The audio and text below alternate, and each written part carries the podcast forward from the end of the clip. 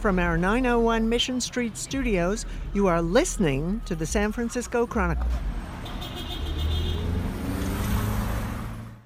Welcome back to the big event. We're welcoming punk rock royalty into our archive studio today. Penelope Houston of the 1970s San Francisco band The Avengers is here. The Avengers were famous because they were one of the first San Francisco punk bands, headlining at the Mabuhay Garden shows produced by Dirk Dirksen. But I think they've endured because the music holds up so well. Houston and guitarist Greg Ingraham seem to appreciate melody. Houston has a world class punk rock snarl, but she also cared about what she was singing. Many of their songs sound as urgent in 2019 as they did in 1979. Here's an example Houston singing The American in Me, probably the Avengers' most famous song.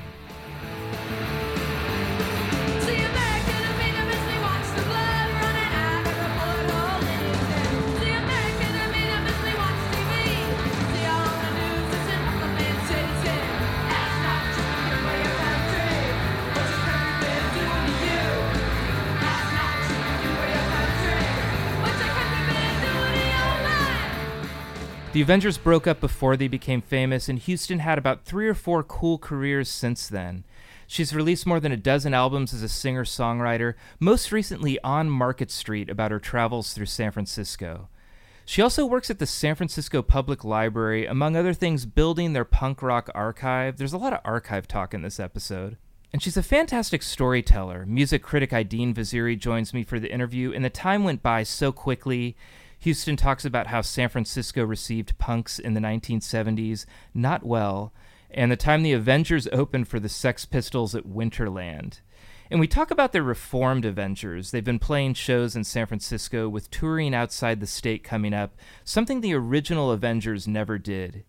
We're your concierge for culture in the Bay Area. I'm Peter Hartlaub, and this is the big event.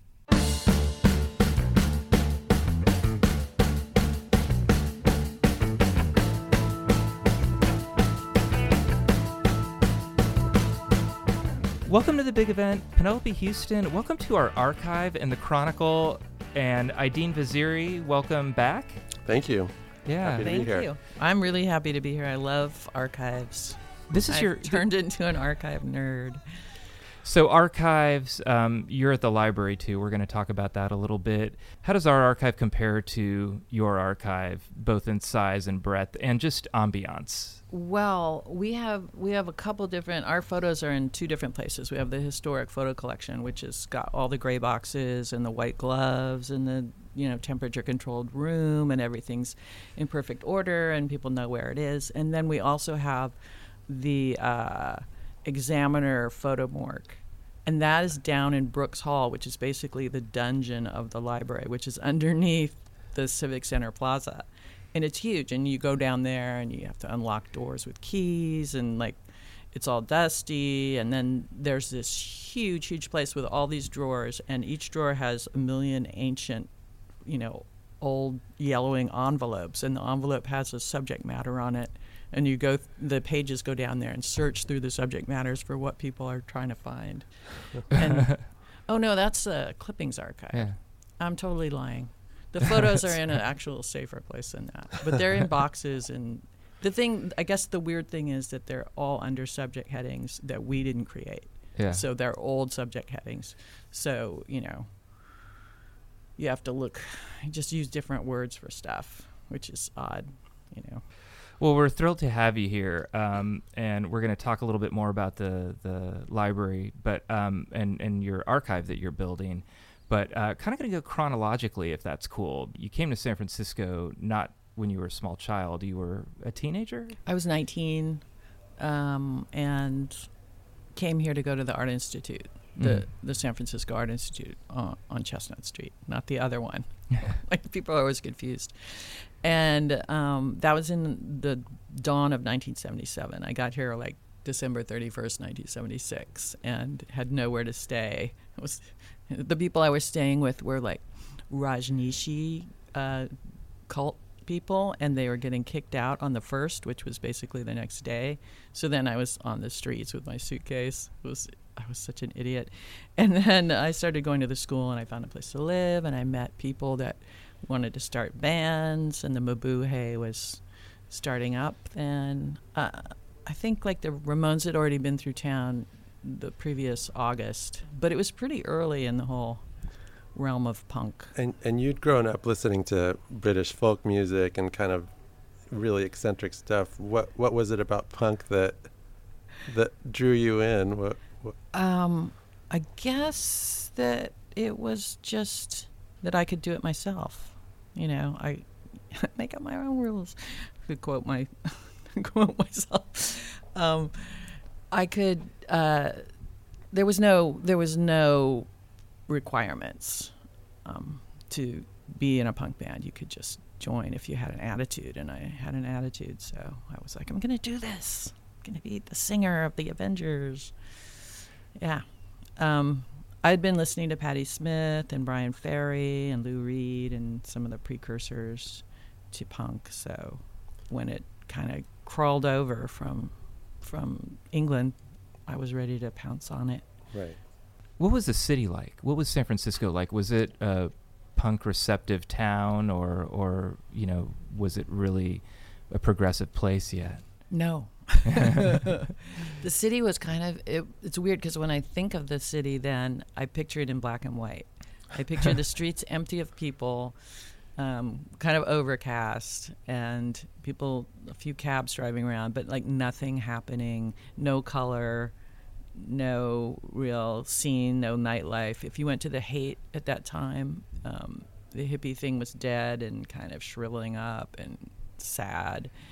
And uh, we all hung out in North Beach. Um, and you could find places in Chinatown for super cheap, or there were some warehouses uh, out on Third out on Third Street in Dogpatch, what's now called Dogpatch.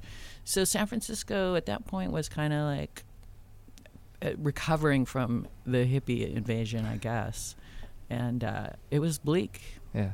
So you met you met these guys in art school, and you said, "I'm going to be the lead singer of your band, The Avengers," um, and it happened. At, and at that point, punk was inclusive. I mean, there were a lot of uh, women fronting the bands, and Oh yeah. how would you describe? people often say like what was it like being a woman in punk rock and, and at that point i just considered myself a punk rocker there were so few of us that we had band together and um, there were lots of bands with um, gay people and um, lots of women in bands and a few people of color in bands but you know not a ton but yeah, everybody went and supported everybody else. You know, um, the scene was small. I'd say when you played the Mab to your biggest crowd, it would be 400, and you would know, you know, 300 of them. Uh, so it hadn't bloomed into this gigantic thing yet. It was still there was only a couple places to play. And then when people would split off, like New Youth, like created this group because I think they were mad because they couldn't get in, into the MAB because the MAB was 18 and over because it was had a, you know, a dining room or whatever, so they could have people 18 and over in there.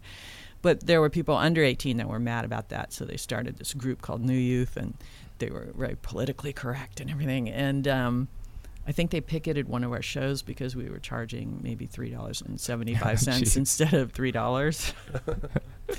so, or maybe we actually went and broke the, we broke that level and went up to four dollars per ticket or something. I can't remember, but um, the splits were not very serious. There, there are people who who say like Tuxedomoon. They like to say, "Yeah, the punks didn't accept us." And it's like, no, we played with you guys all the time, and you were accepted. It it it was so small, I guess, that when there was a little fissure, then people were like, "Oh, it's cracking into parts," or the whole, "This is punk rock and this is new wave." Like, oh, and these two things are different. But it was small enough, so at the, the first couple of years, it wasn't different. Where were you Yeah. living? What What was your day to day like? Did you have a day job? Oh no, Yeah. no, you didn't have a job. It was a time when you could live in San Francisco and not have a job. You knew people that worked at restaurants, you knew people that worked at bars, and you would just like eat a laptop ramen. Um, I was living at first in a warehouse. Oh, at first on Houston Alley behind Bimbo's. Oh, Found wow. a street with my name on it. That's when I was going to the Art Institute. So it was right there. You know, I had to walk a block to go to school.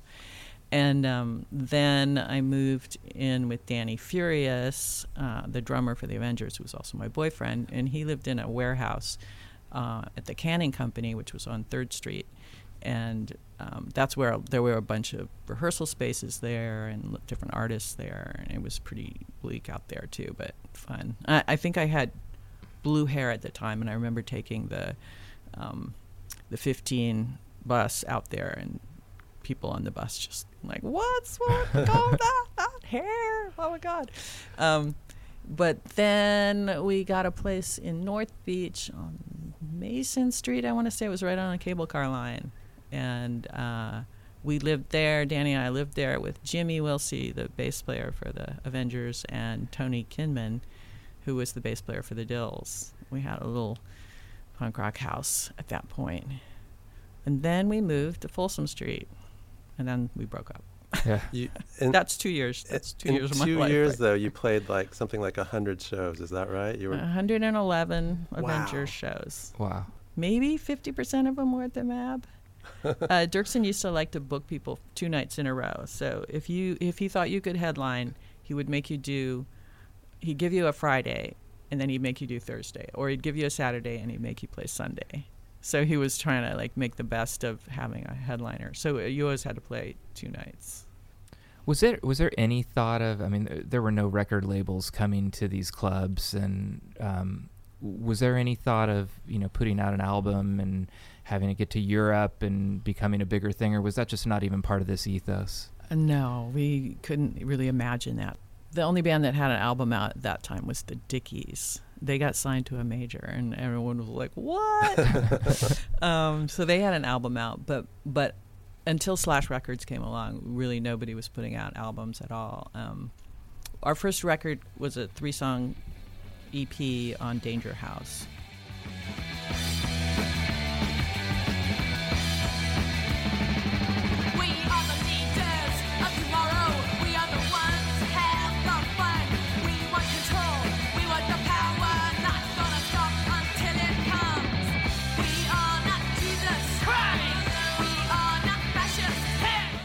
And that came out in October. We'd only been together for a few months at that point, so that was kind of a miracle that they were like, "Oh yeah, we want to put out your record. You're good." But I feel like at that point, for all these bands that had, were starting, the idea of an album is not a good idea. To put out a single or three songs, you're going to take your best work Mhm. and you're going to put it out there. So you had a lot of small records that sounded really good instead of a lot of big records that sounded like you didn't want to listen to half of it. And now that people can just record a record in their bedroom and put it up on the internet in a week is a terrible thing. Wh- wh- what was the first song you recorded? Uh, it would have been um, We Are the One, I Believe in Me, and Car Crash. Those were the three songs that were on that EP. And that's the first time I was ever in the studio. I remember uh, I Believe in Me was a song where there was just a chorus, and then I would just make up the verses. Uh-huh. so when we got in there, the band was playing, and I was singing uh, what I didn't know was uh, a scratch vocal, you know, just like raving on. And then then they're done, and they're they're like, okay, do you want to do your vocal now? And I was like, no, that that you you get what you got. That's it. That's that's what you're gonna have on the record. I'm not going back in there. very punk rock. Yeah. And is that what we're listening to Yes. now? These are, that's awesome. Yeah. Uh, and it's still and it's still a song where I just make it up um, on the spot. So even though I'm still doing the Avengers after all these years, that one song can have some um, moments of my current life in it Yeah. or current news events or whatever. Cool. screaming about you know Kavanaugh or whatever. and, and I believe in me. The uh, of course the Avengers opened for the Sex Pistols on what was the that lineup's last day live show ever at Winterland, and that was a Bill Graham show. Um, lots going on there. Uh, did you know what you were getting into, and what are what are the memories that stand out for you from that show? Well, it was the thing about that show was there were so many people there, and like I said, there are really only 400 people in the scene. So who were these other 5,600 people? Because I think it was sold out at about 6,000, and um, they were just people that had read about the Sex Pistols or read about punk rock, probably from you know, well, not from Joel Selvin because I don't think he'd written about us at that point, but uh, that it was this horrible circus of freaks and you know and people doing unnatural acts, and you would come there and spit on the stage as much as you could and throw things. So by the nuns opened, and they were not happy about that. And um, then the Avengers came out, and the first thing that happened to me is I slipped on the stage because it was covered in spit. And I didn't fall all the way to the stage, but it was like, what? So we got up there and we were like nervous um, and, you know, kind of terrified. And if you watch, there's a there's a video easily findable on on the internet. If you watch us, you can see how our confidence level kind of grows through our set. And by the end of the set, we're sort of like triumphant and and having uh, a great time. And then the Pistols come up there and they're just like burnt out from their tour. They know it's the last show. They're all kind of like, ah. Um, it was it was crazy. And I went out into the audience. I'd never really been to a giant rock show Wow. before um, during the Pistols set, and it was one of those things where you try to get to the front and you can lift your feet off the ground and be held up by all the other sweaty bodies all you know surrounding you. And people are being squeezed out of the crowd and handed up to the stage and passing out and stuff. It was fairly intense and i didn't stay there very long but um, it was a scene. What What was it like doing a Bill Graham show after doing the Bill- these small club shows? bill graham came and grabbed the guy who was who was it that was doing the emceeing? Richard meltzer? Yeah, that sounds. right. and he would i think maybe he used the n word or something. He was trying to provoke the audience. And anyway um, bill graham i feel like was not happy that this whole thing was happening in his winterland. And it was one of the last was it one of the last shows there? I feel like it, winterland didn't go on that much longer. Anyway i saw him drag richard meltzer off the stage and like you know, it was like he was ready to punch him. He, like he had his hands around his throat. I was terrified. It was like this innocent little 19 year old punk rocker, or 20 at that point, and I was like, "Oh, Bill Graham, he's a vicious man." And people was like, "Oh, Bill Graham, he did so much," and I'm like, "Nah, that guy- that scary." This is not like our little club shows. right? Exactly. It was just like, mm. You, you mentioned that you went and, and saw the band. Did you do that a lot? I mean, with the shows that you went to, did you like seeing the other bands too? And did that kind of inform inform oh, you? We, yeah, because it, most of the other shows we ever did were smaller, and we were actually after our first month, we were the headliners of our almost all of our shows.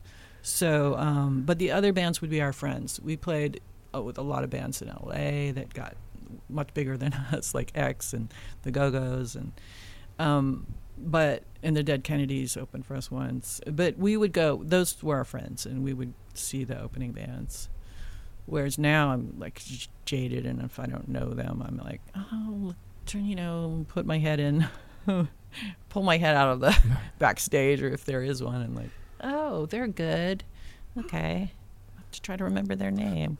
What's the What's the best band you saw that no one talks about, either either live or, or just their material? Um, the Screamers are not very well covered. The Screamers are amazing, and they're and they were friends of mine too. Um, Pink Section, they are friends of mine too. Well, Pink Section had uh, Carol and Judy. There's some videos of them up online. Uh, they're they were an amazing band. They were kind of uh, they would be more of the new wave, fall into the new wave uh, idea of, of the time. And um, but they're super funny, and Judy is amazing performer and, and lyricist. Um, no Mercy, two women, um, two gay women who did uh, uh, drums and vocals. They're an amazing band, and they didn't ever really get covered. Why did the Avengers break up after two years? What- Uh, well, probably because Danny and I broke up. Okay. um, we we'd been playing. We had two records. Well, we had the Danger House single came out, and then we'd recorded a four song EP, uh, twelve inch for White Noise, and it hadn't come out yet. And I feel like oh, and then Greg quit the band. hmm That was sort of like Greg and Danny breaking up. Um, Greg and Danny had been friends in Fullerton and had been in bands together. Greg, the they were- guitarist, the guitarist, who's, who still plays with me now. Yeah. Yeah, they had been best buddies in Fullerton, California, where they grew up, and had been in like high school bands together. And um, Danny had a, has a strong personality, and I think it was just hard for for everybody around him. and so Greg quit the band, and we got Brad Kent from um, Vancouver, and Brad had been in some bands with like people from DOA and different groups up there. And so he came down and played guitar for us, and his style was totally different than Greg's. And we did write uh, Corpus Christi together, which is an amazing song and complicated. He was a little more prog, I would say. um, and so that kind of changed the feel of the band a little bit. And then after maybe four to six months with Brad, I think we just felt like there were no opportunities, and I don't know because that the the White Noise record hadn't come out yet, so maybe if we'd waited. But I guess people, I wasn't the one that decided to break up the Mhm. band. Yeah. I think it was it's probably Danny was like, "This is done," and I was like, "Okay." Did it feel like a momentous thing? I mean, did any of you think anybody would be talking about the band in 40 years? Hmm. I feel like when we were doing punk in those years, 77 to 79, that it was our own movement, that it was like, I told people back then that we were a folk band and people just laughed. But what I meant was we were a porch band. We played in our own garages, we played in our own little, you know, house parties or whatever. Um, we weren't trying to go out there and have a career. We were music for ourselves, for our own people. Um, and I don't, you know, I remember doing an interview right before we split up, or maybe right after we split up. And I said, you know, we never thought of the Avengers as a career, a career move. You know, we were, that was the difference between SF bands and Los Angeles bands. In LA, you had the presence of the music industry always, you know, people coming to your shows and whatever. It just seemed like they were going to, um, it just seemed like you know you might get signed by somebody at some point so you had to think about that but we in san francisco didn't have that we didn't have to think about it and we didn't and we and the pink album had not come out until maybe three years later when danny and jimmy kind of cobbled together all of our recorded materials which was ma- mostly demos and a few um, and then the two releases. So uh, the pink album didn't come out until 81 82 or 83 i can't remember which. Mhm. and then that had a life of its own. It's like the avengers sort of came back to life but i was already living in england at that point Yeah. so yeah i guess when we broke up we really had no idea It- so you were you had moved to Europe and you're establishing yourself as a singer songwriter, and meanwhile the myth of the band just just kept growing, like and Well, actually, I moved to to England and got married and had forgotten about the band Right. and was just like doing like kind of weird uh, creative things that involve you know, writing like I don't know, just sort of not performance. I didn't have a band when I was there, but I thought about having a band and I thought about writing. I started writing some weird songs, um, acoustic-y kind of like rambling songs. Um, and I didn't think I was having a solo career. I was just, you know, I was just living my life and wanting to be an artist. And then uh, the Pink album came out, and I was like, what the heck is going on? and I came back and said, you know, what is this? Uh, and they were like, "Oh yeah, all the all the band members signed the contract, so you you might as well sign it too because otherwise you won't get paid." And I was like, "Okay," like an idiot. And then um, it kind of blew. It kind of had its own life, and it took off. And then when I came back to San Francisco is when I started my my solo Okay. career, and started playing, um, you know, Hotel Utah and like local, the Music Works and just local clubs, tiny clubs. And that grew and grew. And then i had uh, an album out. Bird boys came out in 87 i think. And then another independent album and then i got the um, attention of, of warner's germany started touring over there. I had two albums out on a German label, a Right. indie label, and then that kind of turned into a career. And at the same time, your bass player Jimmy Wilsey, um, who passed away last year, um, he went and joined Silvertone, Chris Isaak's band, Mm-hmm. and he famously came up with that that riff that is on Wicked Game, right? Right. Yes. Um, w- what was your relationship like with him after the band? Did you stay in touch, and what was he like as Uh, a person? I, I hadn't really stayed in touch, but once I moved back to San Francisco, I saw him a few times, and he was totally into like working with me on stuff. I think he helped me write, um, or he put one chord in a song I wrote, which was on my first single that came out post Avengers, uh, "Out of My Life," um, and is the name of the song, and. Uh, it's a very doomy kind of gothic kind of folk song. Um, but Jimmy was kind of willing to do anything. He liked helping people record, but he was busy with Chris Isaak, and Chris Isaak was kind of blowing up before the first album. They spent a lot of time on that, recording that album, and um, Jimmy was into that. And then once that first album came out, and they had the whole Wicked Game thing happened, um, they kind of were on their own trail. I don't. I think I only played with them once, Mhm. Mhm. and I got, and I think I got really drunk, made a fool of myself. that happens. Yeah. Mm, yeah. Was it hard to establish your solo career when the with the myth of the Avengers kind of hanging over you and it just kind of growing on it, like doing its own thing and growing on its own?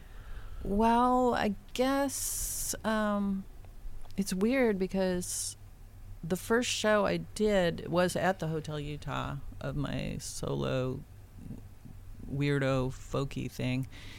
And there was one guy there with a mohawk, I remember.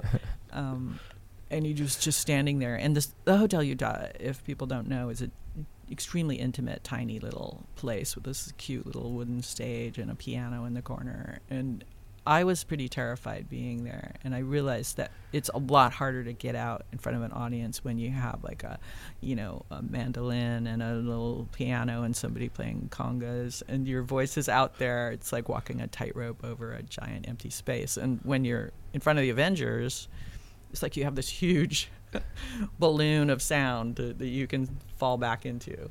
You know, it was much seemed much more dangerous to me what I was doing.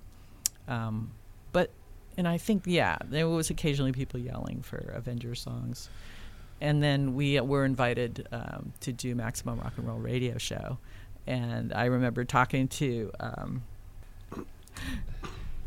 Tim Yohannan. Okay, sorry. I remember talking to Tim Yohannan before the show. We had a nice conversation, and then we got on the air, and he's like, "Why did you sell out?" and I said to him, and this is funny. I said, Tim, if I wanted to sell out, I would still be doing the Avengers. Ooh. the, the thing about your solo material is that it's no less angry. It, it, it sounds prettier, but the words that you're singing are. And I think I remember you saying that the Avengers, for all its noise, wasn't having the impact that you wanted, um, and that you felt like you could get your message across more clearly in this kind of more more mellow setting, I should say. Well, the lyrics certainly are upfront when you're doing the more acoustic singer-songwriter material, and for me, that was that was what I always was into was the lyrics. Um, so, and also, I don't mind pretty melodies. I don't mind you know nice backing. So the, there's a kind of a cruelness to that, like the sharp edge in in the middle. you're biting into a fluffy, nice fluffy dessert, and then there's a razor blade inside of it or something. Um, yeah, I always felt that the same attitude and righteousness and anger that I carried through the Avengers, um, it still exists in me. That's why I'm able to do the Avengers now. But it existed and does exist in my uh, solo writing as well. So, yeah.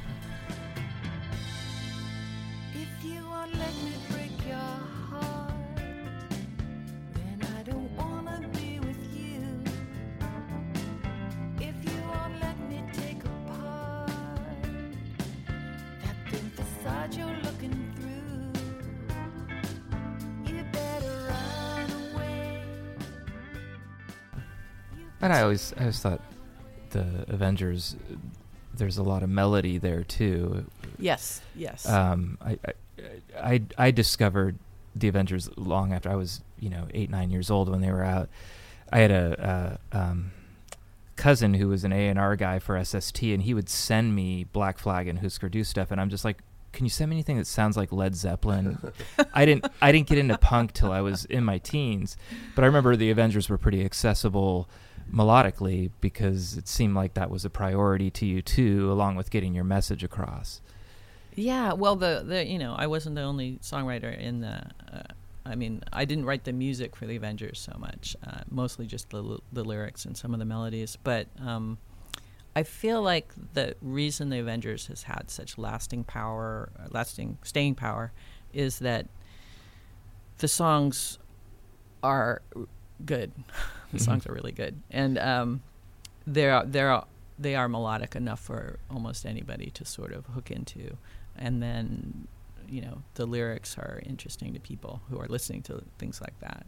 So the package of it together seems like it's somehow classic, classic punk or something like that. Yeah. D- didn't Green Day's uh, Billie Joe Armstrong kind of have a hand in encouraging you to get the Avengers back together or He start did. playing those songs again? Yes. Um, Billie Joe asked me to, to do some recording with him. We wrote a song together, and then we went to his house where he has a pretty fancy recording studio. I think it was with Kevin Army. And we recorded one of my solo songs. We recorded the song we wrote together, and we recorded Corpus Christi. And when we did that, he brought in this bass player, Joel Reader, who was like eh, 19 years old, like a little kid, who'd been playing with um, Mr. T Experience. And um, we did this recording, and it was super fun. I think we used Danny Panic for the drums. And this was in ni- like Weasel. 1999, right? 99, Yeah. yeah. And then uh, I was also at that time talking with Lookout Records, and they wanted to do a record, but uh, we didn't have access to any of the Pink album because there was this giant legal snafu going on. And so we pulled all these songs out from the past, um, some songs that had never been on the Pink album, and other songs that had uh, just different versions. And there were three songs that had never gotten on that had never been recorded well. And so I decided to go back in to the studio with Greg, the original guitar player, and Joel and Danny Panic, and we did those three songs, and they ended up on uh, the Lookout record, which is called "Died for Your Sins."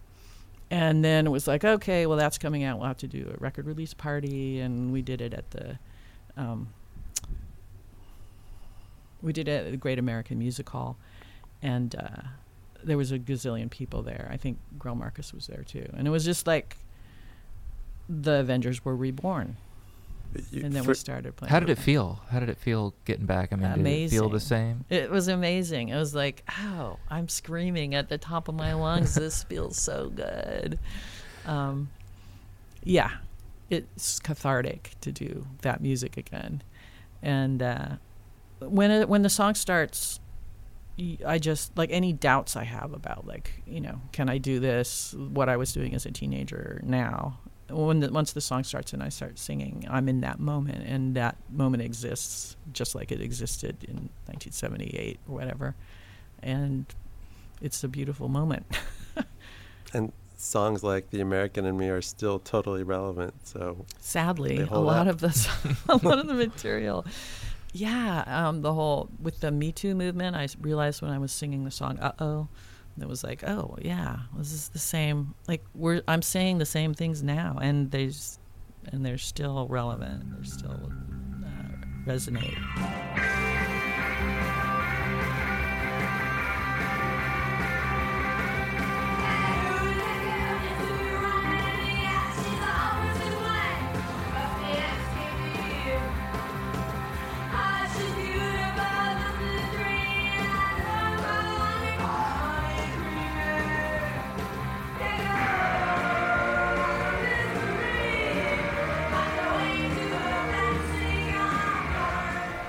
I go to the Ivy Room and uh, I saw American Steel, one of my favorite punk bands, and I felt like it felt like old times. until I pulled out my reading glasses to look at something on my phone, and then just like reality jumped in. Uh, I wanted to ask you from the stage point of view, what are the crowds like? Does it feel similar? Is it something new? Is it uh, when when you get out there and perform, um, just looking out, what do you see? I feel like now actually a lot more people know our lyrics and because they've had all this time to study. You know, the the Pink album has been out for you know I don't know, 35 years or whatever, a long time. Um, that there's actually more people that can sing along and and know it uh, and know the songs, which is is gratifying and it's nice. I always loved seeing there's a lot of women in the audience when we play. I love seeing that. Um, Do people bring their kids? sometimes we'll play places that are all ages and there'll be somebody that will come up and they'll be like you know 15 and they're like yeah my dad loves your band. And i was like cool. Yeah you know my dad. He talked to you once. I was like great. It's fantastic. Thank you. Um, can you tell us a little bit about what you're doing at the library? First of all, you what's your you work in the special collections room at the main branch of the San Francisco Public Library, right? Right. Um, it's the San Francisco History Center and Book Arts and Special Collections. Um, I'm kind of straddling those departments illegally. I once I started working there, which is about five years ago, uh, I saw they had this huge hippies collection, and people would come in. People would send students to go research it, and I was like, you know, you really need to have a punk collection too. Like hippies is not the end, is not the only culture that has come up in San Francisco, and so the city archivist, my boss Susan Goldstein, she's like, okay, do it. And I was like, good, because I have a lot of stuff at home. Um, so I started to bring it in, and I started to talk to other people, and people were giving me photos and flyers, and there, and a few people brought in full collections, like um, uh, the widower um, of Celia from Frightwig brought in her f- whole collection. Um, the woman that ran the Chatterbox brought in the Chatterbox collection, which is like every flyer and all this information about booking and stuff when she was running the Chatterbox, which is a little later. It's like 90s. I'm trying to stick between seven, mid 70s, mid 80s. But, Mhm. um, you know, if someone brings in a wonderful thing, we're not going to say no. Right. So it's been accumulating over about two and a half years now. I've been doing it, and um, it's amazing the amount of stuff that comes in. Um, Do you have a couple favorite things that have come to you? Maybe things that you forgot or have a good story behind them? oh, there's this. There's a two years worth of what's called the Ivy calendar, which is uh, an individual named Ivy who was just on the scene. She wasn't in a band, but she was in the scene in '78. Oh, 79 and 80 actually. She created a calendar every month that had every single thing from films, shows, um, you know, just people playing music or whatever. That would all be in her calendar. So it has every club, every movie theater that was showing like punk related films, um, art galleries, photo shows. It was all in there, and it's uh, every month. And then on the back, she would just have like little bits of gossip and stuff about bands going on tour and stuff, like all this information. And the Ivy calendar is really hard to find, and somebody brought in a full set of those. I got very excited. Mm-hmm. I immediately scanned it so that I could. You know, so when journalists or authors come and say, like, well, what's, you know, wh- what, who played the Deaf Club? I'm like, here's a pretty good idea because for instance the deaf club did not take out ads mm-hmm.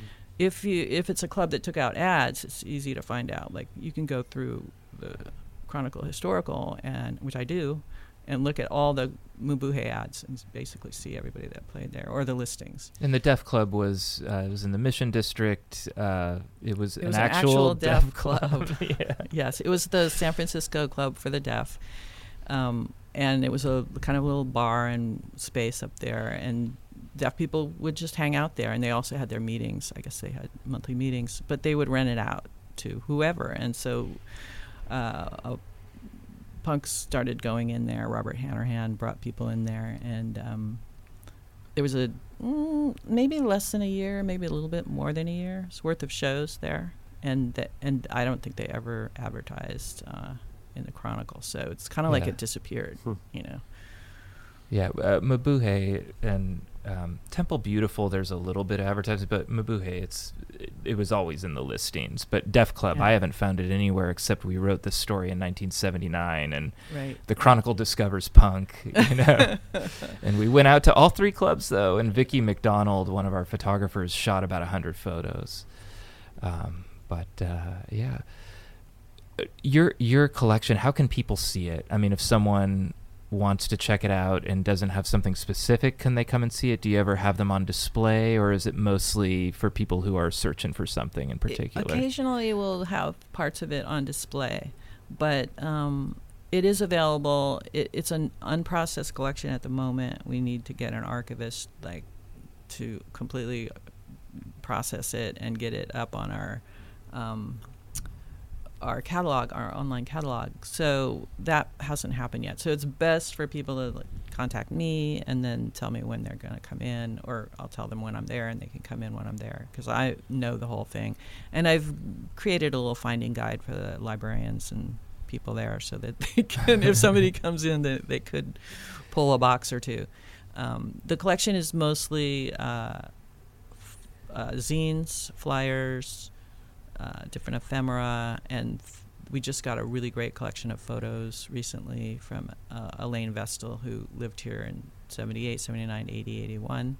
Took a lot of photos. Um, she just sent them to me from Colorado. I was like, thank you. There's some amazing flyers in the collections um, from different important shows, like when The Clash played a secret show for New Youth Productions. Mhm. Uh, they had to call that the flyers say the only band that matters, and then it said from the UK or something like that, like with you know negative trend. Um, it was it was. Uh, there's a few different shows that are really interesting that kind of you'd forget about if it weren't for these flyers. And I'm creating a database of all the flyers so that I'll be able to search. You know, here's the ones I have for Deaf Club. Here's the ones I have for Temple Beautiful, Mabuhay, whatever.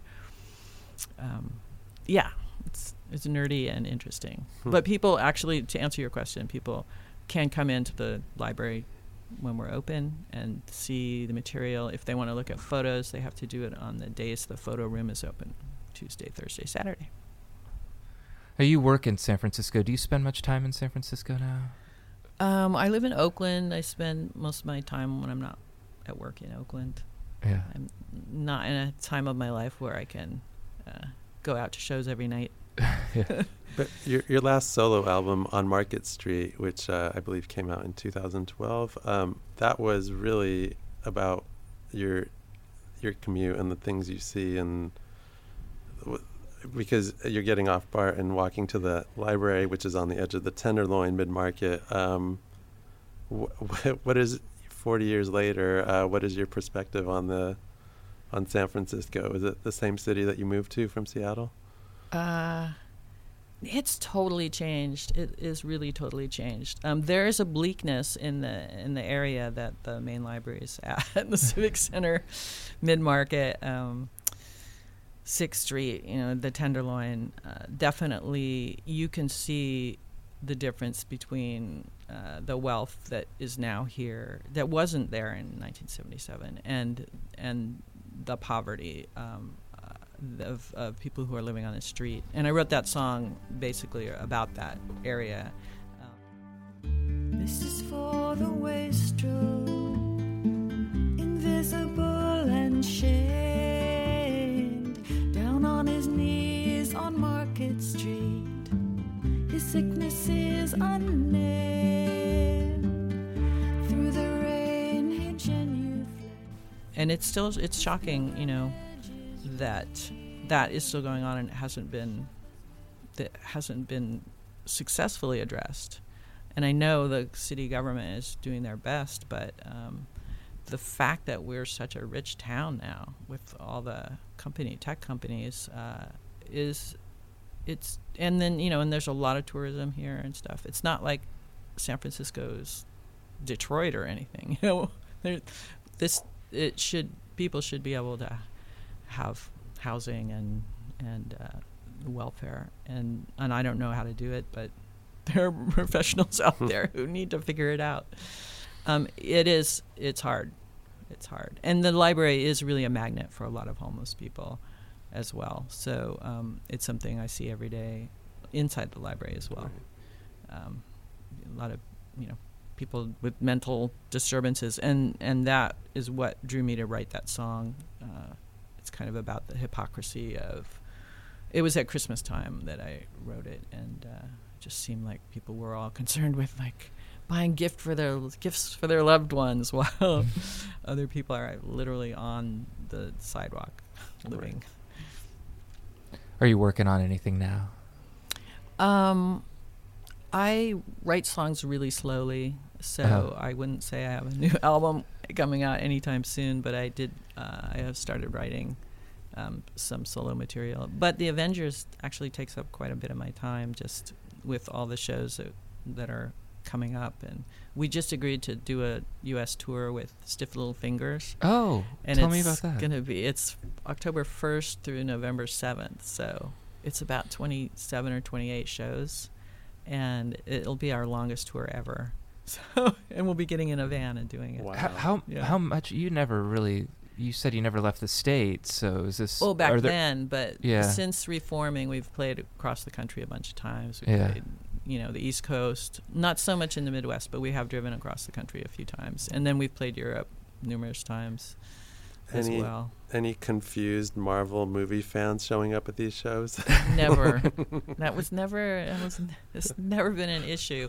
I think a lot of confused Marvel movie fans show up at like m- the Facebook site and maybe my my website, but not to shows. If you no. go to the iTunes store no, now though and put in the Avengers, even if you do album, it brings up all the soundtracks and stuff. You gotta Right. you gotta look for that pink. Uh, so Yeah. dig people. yeah.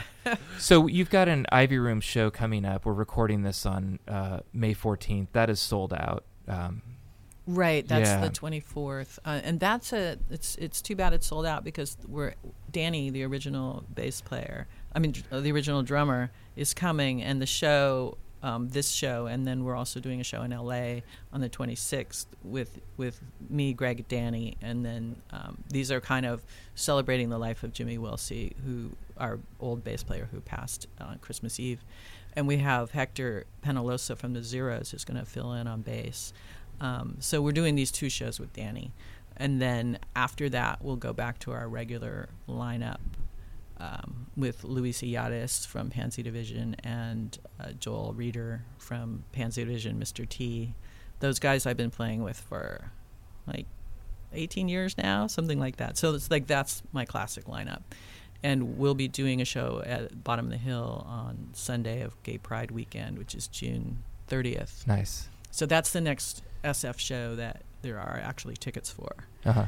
And then we're going to go to, we have a jaunt in uh, Europe. We're going to play Canada, uh, just a few shows in Canada and Europe and Italy.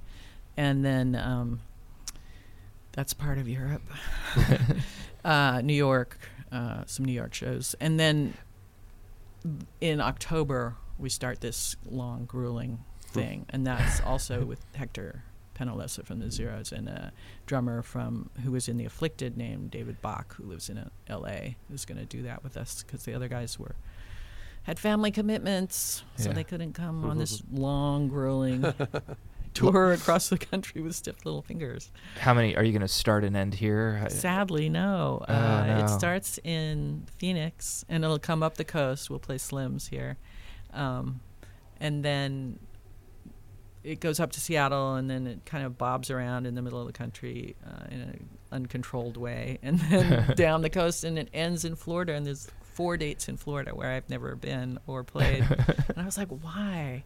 And it ends there, and then those guys are going off on a cruise, the flogging Molly like punk rock cruise, which Uh-huh. looks terrifying. Um, and we'll be driving our van uh, three thousand miles across the country. Wow. All right. Except me, I'm going to fly home. Okay. Well, that sounds like fun. Yeah. Yeah. no, it'll be great. It'll be great. And I was I was thinking about it because I was looking at Stiff Little Fingers. They have, uh, if you go to their website, they have a merch page, and you look at their merch page. They've got like 20 different T-shirt designs. I mean, it's like, it's like an industry, Yeah. right? And and I thought they got their brand going, but I don't want to have a brand. I just want to have these moments inside of songs that I can live, and other people that are seeing us live can live in those moments, and that's what I want for this tour. You know, I think that's like. I don't even want to talk anymore. That's like the perfect That's ending it, for a podcast. We're done. uh, I want to get to that bottom of the hill show, and uh, uh, thank you so much for coming in. Yeah. Thank you for liking our archive and um, and for keeping punk alive in your archive, and uh, thanks for all the songs over the years. Thank you. Yeah. Thank Thank you. you. It's been very pleasant. Thanks, Penelope.